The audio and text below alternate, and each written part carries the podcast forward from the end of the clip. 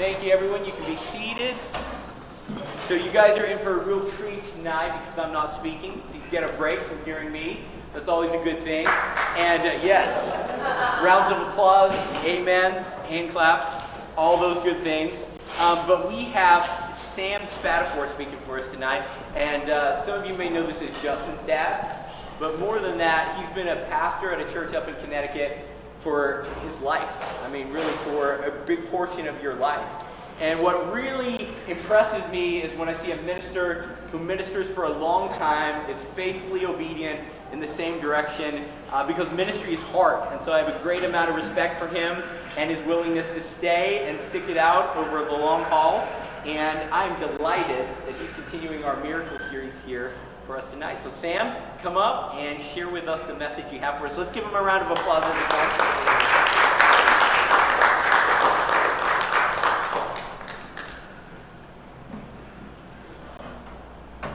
It is a great honor to be with you tonight. I have thoroughly enjoyed the, um, the series I've been watching online. Uh, thoroughly enjoyed it, loved all the points. And tonight we're going to go a little further. We're going to look at John chapter 9 and look at the miracle of a man who was blind from birth being healed. How many of you have seen a dramatic miracle like that? I have seen several. I'm going to share a story with you at, at the end. Sometimes they take time. Sometimes we don't get the miracle we expect. And sometimes we see things exactly as we may want to. Let's take a look at John chapter 9. We're going to read verses 1 through 7. As he went along, this is Jesus, he saw a man blind from birth. His disciples asked him, Rabbi, who sinned, this man or his parents, that he was born blind? Neither this man nor his parents sinned, Jesus said, but this happened so that the works of God might be displayed in him. As long as it is day, we must do the works of him who sent me. Night is coming when no one can work. While I am in the world, I am the light of the world. After saying this, he spit on the ground made some mud with the saliva, and put it on the man's eyes. Now, that's probably the only time this guy was happy he was blind, because he had no idea what happened until he heard the story later. Go, he told him, wash in the pool of Siloam. This word means sent. So the man went and washed and came home seeing. There are two things I want to focus on one just minor, and, and one the key to what we're going to talk about today. The first one is Have you ever realized that Jesus sent a blind guy on a walk? Think about it. He's blind. Jesus spits in the dirt, makes the mud, puts it on his eyes. And how does the miracle need to be completed? As, as Alex has shared in the past, obedience. This guy had to find his way to the pool without falling in and wash his eyes. Jesus didn't take him there. He had to obey and do his part. I never saw that before. Now we think Jesus would be like, oh, come on, let me help you. And could Jesus have healed him without the washing? He could have done whatever he wanted. But this man had to obey. What I really want to focus on, though, is to focus on verse 3. Neither this man nor his parents sinned, Jesus said, but this happened. The blindness happened so that the works of God might be displayed in him. Now we read this story at the end and we say, Amen. But do you understand that this man lived a long time being blind? Not because he sinned, not because his parents sinned, not because of an accident he made, but because God planned that one day a miracle was going to occur at the exact right time. But until then, he had to live blind.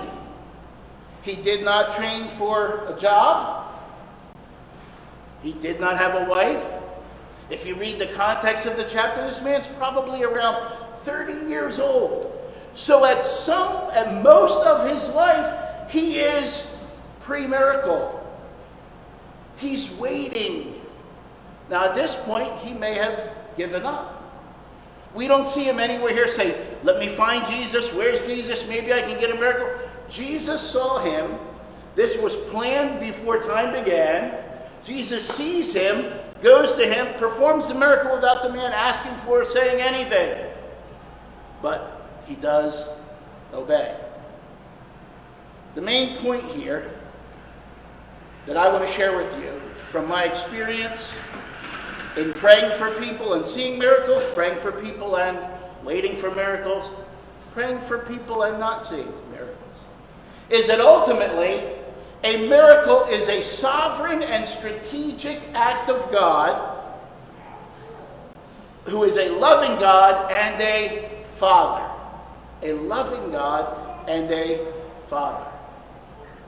When you are pre miracle, when you're waiting, or when your miracle does not show up at all, what you need to remember is that God is a loving Father. The enemy will try to say, You've done something wrong. There's something not right about you. God doesn't care about you. God's abandoned you and put a wedge between you and God. But we need to remember two foundational truths. Number one, God is love. God doesn't just love, He doesn't occasionally love. It is His very nature. God is love. God can never unlove.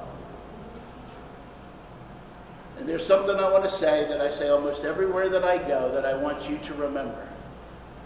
There is nothing good that you can do that would make God love you any more than He does right now. And there is nothing bad that you could do that would make God love you any less than he does right now. I want you to say that with me. There is nothing good that I could do that would make God love me any more than he does right now. There is nothing bad that I could do that would make God love me any less than he does right now. So when our miracles don't come quick enough, or when our miracles don't seem to come, it's not because God doesn't love us or He's abandoned us. We must trust Him if we get our miracle, if we're still waiting for our miracle, or even if our miracle never comes. The second foundational truth is that God makes all things work for good for His children. Romans 8 28 tells us that, right? God works out everything for our good. So, if it's not good, it's not over yet. If it's not good, the story has not yet found its completion.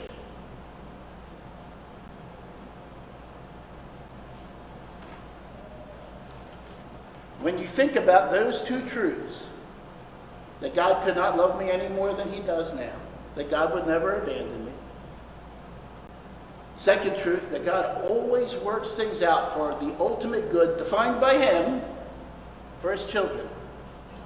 We have to understand then that every unanswered prayer is an act of love and care. If God doesn't answer that prayer, there's a reason. The timing's not right, there's something better. Every unanswered prayer is an act of love. Think about when, uh, if you grew up in church, you were a teenager, and when you were 12 years old, you looked at this, this guy and you said, Wow, dear Lord, please make him fall in love with me. And now, at this age, you realize, man, he was really not the one for me. What if God answered that prayer? What if when you were little and your parents gave you a hard time and sent you to their room and you prayed, God, turn my father into a donkey? What if he just answered that prayer? We have to understand all of our unanswered prayers have been filtered through a loving, sovereign God who cares for us more than our earthly parents could ever have cared for us. So if he's saying no, or if he's saying wait, there is something greater on the other side of the story. How many of you have been in church long enough to have heard the story of the caterpillar and the oriental rug? Oh, good, I got some fresh people. The story goes like this Caterpillar, I don't know who talked to the caterpillar, I don't know how they got the story, out. I'm just going to share what I've heard. Caterpillar is crawling across an, or, an oriental rug. And as he's going across, he says, This world that I live in makes absolutely no sense. There's black and there's green and there's orange and there's just none of it makes any sense. There's no order to any of this. And he eventually makes it across the carpet, goes up the wall, builds the chrysalis, and waits. In the proper time, breaks out as a butterfly. And when he does and flies over the carpet, he sees the order and the design and the structure and the beauty of what he thought was just chaos and a mess. That's what it's going to be like for us when we pass on to the other side. All of what doesn't make any sense now is going to make absolute sense. There was a miracle that I prayed for prayed for with a lot of people with me. And that miracle was that my father, who had cancer, would be healed. I told you earlier, I've seen dramatic miracles. I knew God could do this. And there was no one in my life as, as powerful and as important to me than my father. My father was a strong man. When I was in high school and my brother was in high school, my father could arm wrestle both of us at the same time and beat us. But as time went on, came down to about 80 pounds. I could pick him up and carry him. And we continued to pray, continued to pray. One night as I was praying, I had a dream. And in that dream, God shared with me, Your father's coming to be with me. The next time I drove from Connecticut to New Jersey, the first time we were alone, I said, Dad, do you know what's going on? He said, Yeah, I had a dream. God's calling me home. He said, How do you feel? I said, I had a similar dream. I understand. He said, You need to help your mom and your brother. But one thing that's important to me, son, do not be angry with God. I'm going to be okay. Now, he wouldn't have said that years before that because it was the diagnosis of cancer that led him to the Lord. Was the cancer in any way fun? In any way livable for us? It was hell.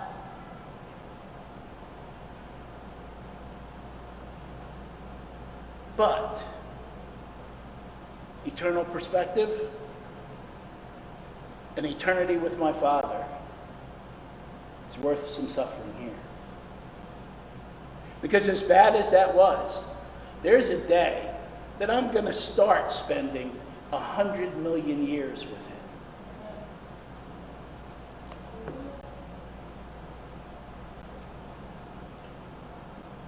So I want to call you to make some commitments that God has brought me to, that I have had to make. Number one, when praying for a miracle, listen. In case God is saying to you, My grace is enough. Remember the Apostle Paul? When he prayed about his thorn in the flesh, he said, I prayed three times, and God says, My grace is sufficient for you. And what did he say? All right, God, I know you're loving. I know you know more than I do. I know your ways are greater than mine. If you're not going to perform this miracle for me, your grace is enough. We will get through this together, and ultimately, it will be good.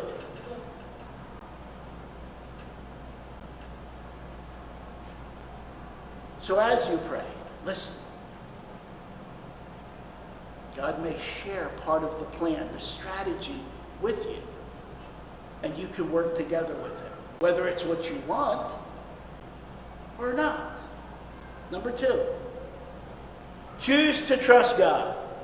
Whether you receive your miracle, whether you're still waiting for it, or if it never comes in the form that you expected.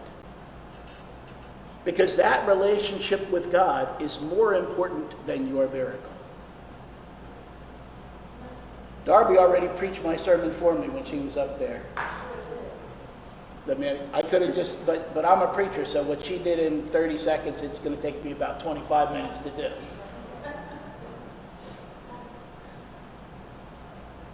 Coming to that place of understanding that just because things didn't turn out the way I wanted them to, did not mean that God abandoned me.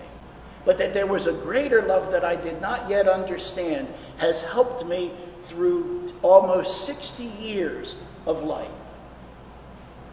Make those commitments, and your life will become so much better. Not maybe more comfortable. A lot of times when we ask for miracles, we really just want God to make us more comfortable. But if you read all through the scriptures, comfort is not the measuring stick. The measuring stick is God's glory. God realized that it was okay for this man to live 29 years blind, but to one day be a part, an agent of his glory. And when we get to heaven, maybe 20,000 years in, Sadie, maybe 20,000 years in, I'm going to be, we're going to break into spontaneous worship at some point. And when we break into spontaneous worship and our hands go up, go up I might bump hands with the guy and say, Oh, hey, how are you? I never met you before. And I say, Oh, I'm, I'm the, the, the guy that used to be blind in John 9. And I'll say, Wow, really? Because, yeah, I'm kind of a big deal up here, you know, I mean, relatively speaking. And I'll say, Well, I, I shared your story at Horizon Church once.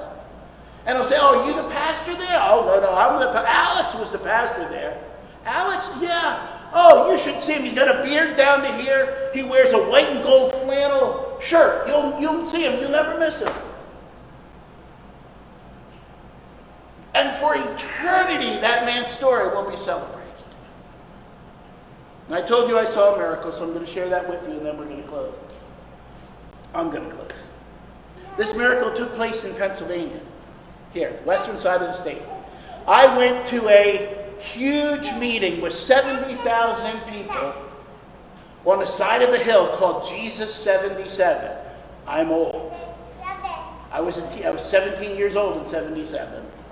I was there, and the first day I was there, there was a guy leaning on a rock wall, and I had a canteen because I was a real nerdy dude. I had this canteen on me, and I'm walking around with my, my canteen, and this guy turned around and said, Hey, brother, could you give me some water? And I said, Sure, here. He said, Could you bring it to me?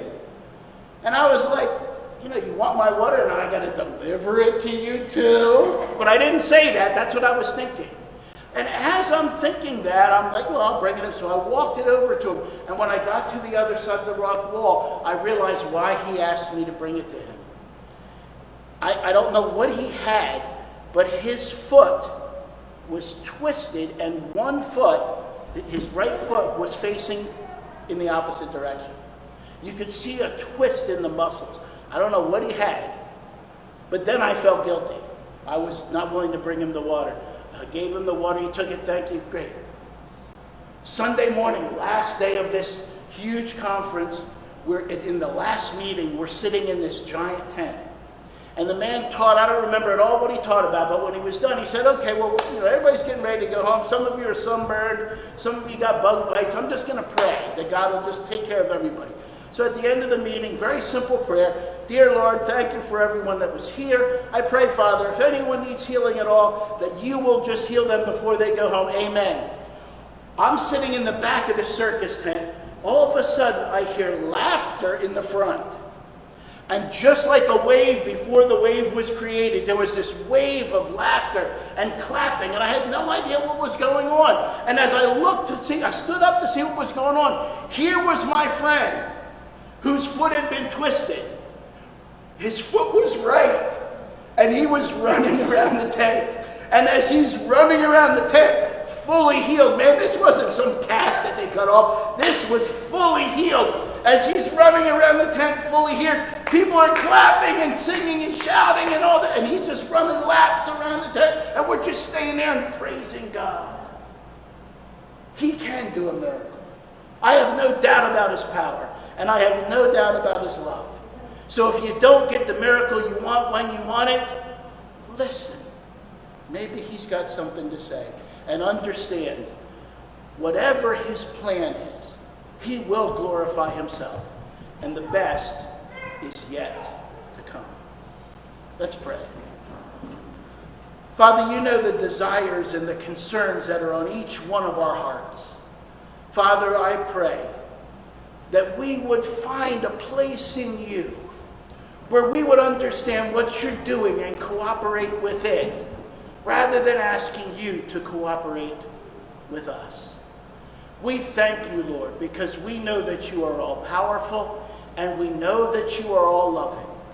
We place our desires, our hopes, our dreams, our cares, our concerns in your hands because there's no better place for them. In Jesus' name, amen.